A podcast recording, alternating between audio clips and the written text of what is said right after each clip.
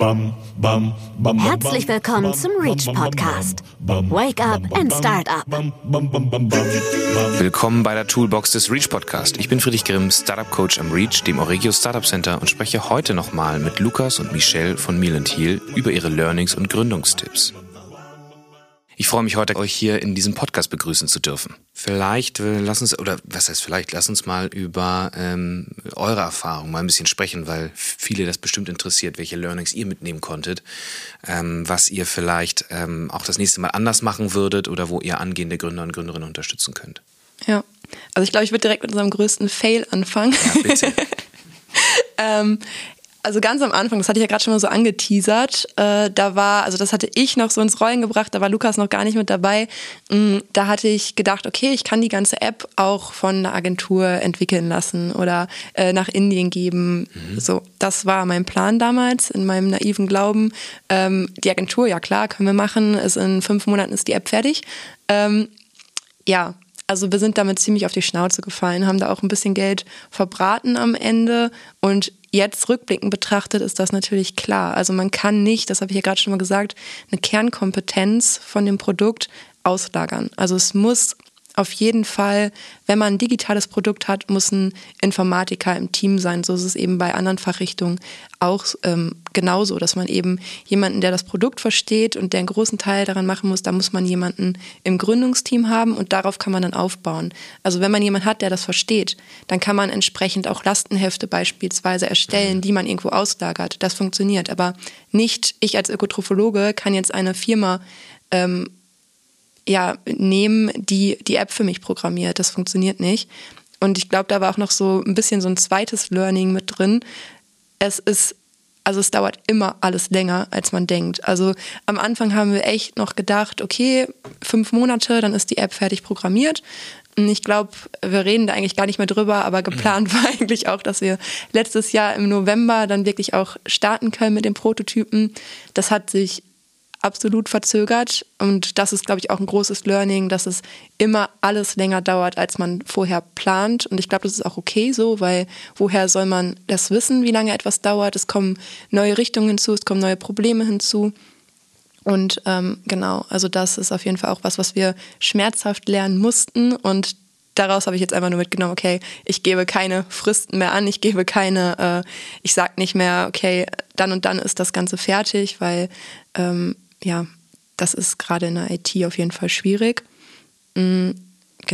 Ansonsten, was ich persönlich auch immer empfehlen kann, ist wirklich, sich Leute zu suchen, die sich mit Sachen auskennen. Also man kann als Gründer, muss man irgendwie alles können. Da muss man eigentlich sich in jedem Bereich wirklich auskennen. Und man muss aber nicht in allem komplett der Experte sein. Man kann sich Leute suchen, die die Sachen schon mal vorher gemacht haben. Man kann sich Leute suchen, von denen man, die wirklich Experte in dem Bereich sind und wo man dann Rat einholen kann. Man kann auch anfangen, sich schon irgendwo einen Mitarbeiter zu suchen, auch wenn es projektbezogen ist, der bestimmte Sachen macht, wo man so schnell gar nicht reinkommt, weil man es eben nicht studiert hat.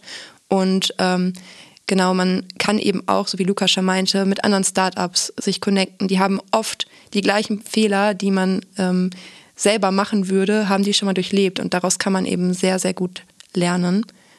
Genau, also das wäre noch eine Sache.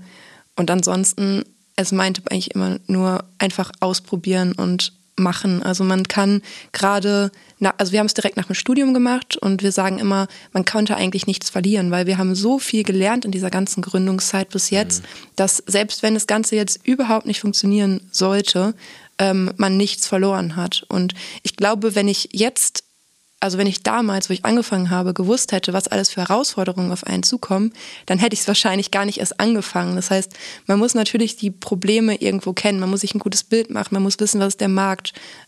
Aber man darf sich auch, also man muss sich auch einfach was trauen und das einfach machen, weil ansonsten baut man sich die Probleme vorher auf, bevor sie überhaupt da sind. Und ich glaube, mittlerweile haben wir so eine Mentalität entwickelt, es gibt eigentlich wirklich keine Probleme, die nicht lösbar sind. Es gibt Herausforderungen, aber eigentlich haben wir bis jetzt immer eine gute Lösung gefunden, das hinzubekommen, und das hätte ich damals nicht gedacht. Da hätte ich wahrscheinlich gesagt, okay, wenn dieses Problem da ist und ich das erwarte, dann fange ich einfach gar nicht erst an.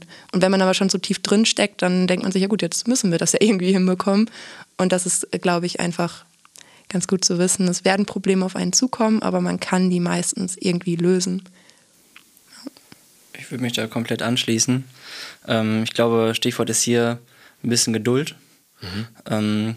Gerade wenn es um die Entwicklung geht, eigentlich zieht sich das komplett überall so durch, weil man einfach noch nicht so erfahren ist in allen Bereichen, braucht man einfach ein bisschen Geduld. Man muss sich in Sachen reinarbeiten, um nichts wiederholen. Netzwerk ist, glaube ich, A und O, muss man einfach dazu sagen. Das ist das Allerwichtigste. Da sage ich auch immer, wenn ich mit Leuten spreche, direkt anfangen, es schadet nie.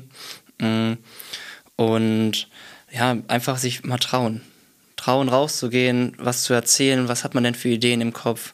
Ich glaube, das war auch gerade ganz am Anfang, ja, bei dir, Michelle, auch ein großes Problem. Ich war die erste Person, mit der du darüber erzählt hast.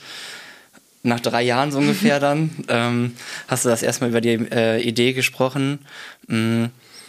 Ich glaube, man muss es sich trauen, einfach diesen Schritt zu gehen, um einfach gutes Feedback am Ende auch zu bekommen, weil die erste Idee ist meistens nicht die richtige, sondern die formt sich immer mehr mit den Kundenbedürfnissen. Das ist sozusagen der nächste Schritt, mit Kunden dann direkt sprechen, mit Leuten sprechen, auf der Straße rausgehen und sich wirklich trauen, hey, ich habe eine coole Idee. Ist das wirklich eine coole Idee? Brauchst du die? Und wenn nicht, was kann ich denn dir doch Besseres tun in dem Bereich? Und das ist, glaube ich, den Ansatz, den man die ganze Zeit verfolgen sollte, um einfach wirklich, eine Bedarfsorientierung am Ende im Produkt auch zu haben. Gerade im Gesundheitsbereich ist natürlich das am wichtigsten und das streben wir eigentlich auch den ganzen Tag an. Und das ist auch eigentlich der größte das größte Learning, was wir dann die ganze Zeit rausziehen, ne? Wie wir arbeiten, unsere Mentalität dahinter. Ja, am Anfang hatte ich halt immer Angst. Ich glaube, das kennt man auch, wenn man irgendwie eine Idee hat. Ja, jetzt erzähle ich das irgendjemandem und dann ist die Idee weg, dann macht das jemand anderes. Ja. Aber ich glaube, wenn man ein gewisses Stadium erreicht hat, also so einfach klaut einem keiner die Idee. Also da ist so viel Gedankenschmalz ja drin, so viele Sachen, die man sich überlegt hat. Und man selber ist ja wirklich Experte in dem Produkt. Also erstens ist es sehr unwahrscheinlich, dass jetzt jemand anderes sagt, komm, ich mache das jetzt sofort. Und zum anderen wird diese Person auch nicht genau den gleichen Spirit haben, wie man selber das dann hat. Also da muss man, glaube ich, die Angst auch ein bisschen ablegen, muss mit Leuten sprechen, weil das ist es eben auch, was nachher uns auch gepusht hat. Also als wir mit den Professoren drüber gesprochen haben, die gesagt haben, hey, super Idee, hier sind die und die Leute. Also das ist auf jeden Fall eine Sache, da sollte man die Angst ablegen, zu sagen, irgendjemand klaut mir die Idee und einfach mit Leuten drüber reden. Und also ich glaube, bei uns war es einfach Glück, dass die Idee dass die Zielgruppe da war, dass das auch irgendwo so gepasst hat und dass das alles so gepasst hat, obwohl ich am Anfang nicht drüber geredet habe. Aber ich würde es jetzt auch anders machen. Also ich würde von vornherein, mit den Leuten reden, dann wäre man vielleicht auch einfach schon weiter, dann hätte man sich auch schon eher vielleicht mal zusammengetan. Wobei da natürlich auch noch eine andere Angst irgendwo reinspielt. Man denkt sich, glaube ich, am Anfang auch, das ist auch so mein Problem gewesen und bestimmt auch immer noch so ein bisschen, man möchte eigentlich gar nichts unbedingt abgeben von dem Projekt. Also ich wollte ursprünglich nie irgendwelche Anteile abgeben oder es mit irgendjemandem zusammen machen. Und es hat ein bisschen gedauert, bis ich dann verstanden habe, wenn ich es alleine mache, dann werde ich es niemals so aufziehen können, wie ich es jetzt halt kann mit der Unterstützung von Lukas und Stefan. So, das hätte ich alleine halt niemals geschafft. Und genau das Gleiche beim Investor. Klar, es ist doof, irgendwo Anteile abzugeben, aber besser, man hat einen kleinen Teil vom großen Kuchen als andersrum. Und ich glaube, das ist auch super wichtig. Und das musste ich auch erstmal noch lernen, weil das ja immer so mein Baby war. Und das zu teilen war dann in der Situation nicht mehr so schwierig, aber wäre für mich ein Jahr vorher auch nicht vorstellbar gewesen. Das, was ihr gerade beide gesagt habt, fand ich wirklich sehr, sehr schön an dem Punkt, weil ihr den Nagel da wirklich auf den Kopf getroffen habt. Das ist auch mit den Startups, mit denen wir natürlich im sehr frühen Bereich in Kontakt kommen, oder meistens sind das ja Einzelpersonen, die nur eine Idee mitbringen, bei denen die Angst abzulegen oder die Sorge abzulegen, es könnte jemand klauen, und eigentlich zu verstehen, wenn ich rausgehe, ist jeder Mensch da draußen ein potenzieller Multiplikator, der diese Idee mitträgt und die auch wiederum irgendwo teilt oder mich mit anderen spannenden Menschen verknüpfen kann und mir im Endeffekt hilft. Und dieses Umdenken, diesen Mindset-Shift findet man ja sehr stark bei Wissenschaftlern und Wissenschaftlerinnen, die eigentlich sehr vorsichtig auch gerade mit Patenten und so etwas umgehen und da so ein bisschen darauf hinzubewegen. Das habt ihr gerade sehr, sehr schön beschrieben und da bin ich mir auch sehr sicher bei vielen, die jetzt diesen Podcast dann hören, dass sie sich das dann auch nochmal durch den Kopf gehen lassen und ich denke, ihr seid immer bereit, da auch nochmal mit dem einen oder anderen nochmal drüber zu sprechen und denen da auch gut zuzutun. Ihr beiden, vielen Dank, dass ihr heute hier wart.